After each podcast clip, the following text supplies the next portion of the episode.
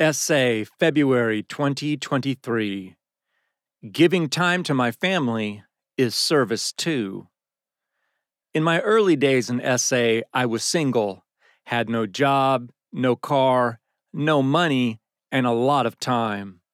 It was 2009, and because of the economic crisis, I was unemployed. I attended three or four meetings a week, called my sponsor daily, wrote my step work daily, and translated the whole White Book, Big Book, and Recovery Continues into my native language within a year. Still, I had plenty of time left because I was no longer filling up every spare minute with lust. I took on many service positions like coffee person, cleaning up after the meeting, literature person, chair, treasurer, and opener. My first year, I was involved with organizing an SA step workshop. At the end of the weekend, we made a list of chores for which attendees could sign up. When I looked at the list, still half empty, I noticed the speaker of the weekend, a fellow with 14 years of sobriety, had signed up for cleaning the toilets. Nobody else had. I intuitively put my name next to his. Together, we cleaned the toilets. To me, this was a spiritual awakening and the highlight of the weekend. He later became my sponsor.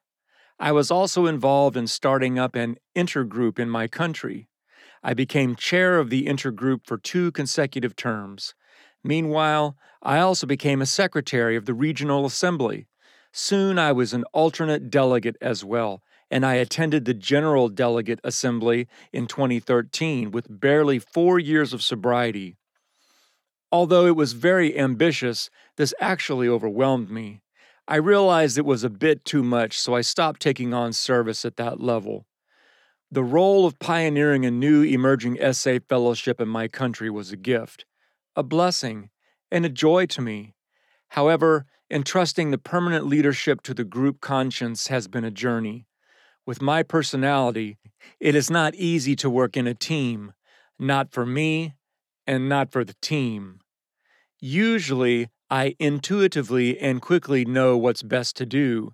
The only thing the team needs to do is to agree with me. Since I hate waiting and postponing for slow people, I just start doing what I want to do anyway. It's easy to see that this has little to do with group conscience.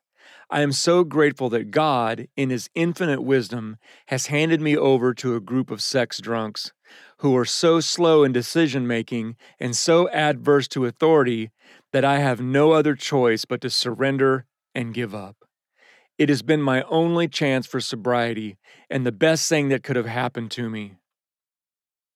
I met my wife to be in 2014. We married a year later.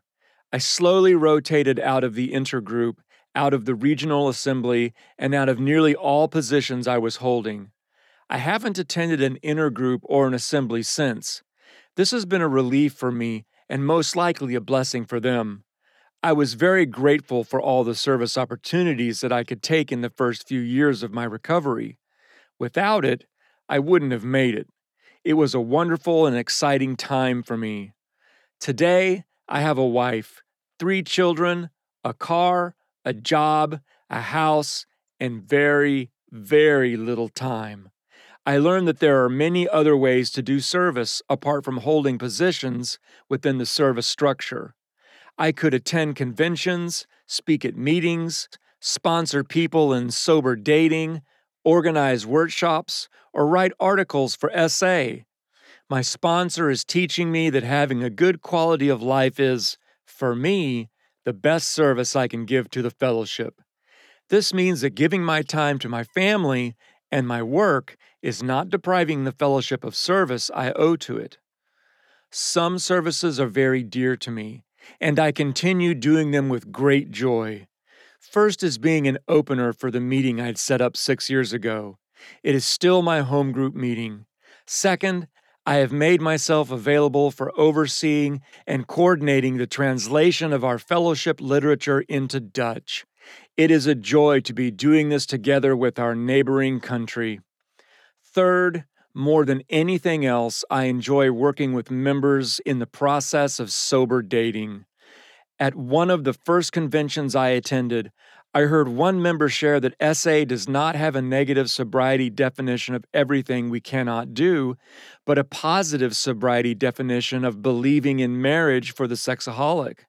To see a love cripple finding that belief and actually proposing to a woman is one of the most beautiful gifts of this program. Daan L., Den Haag, the Netherlands.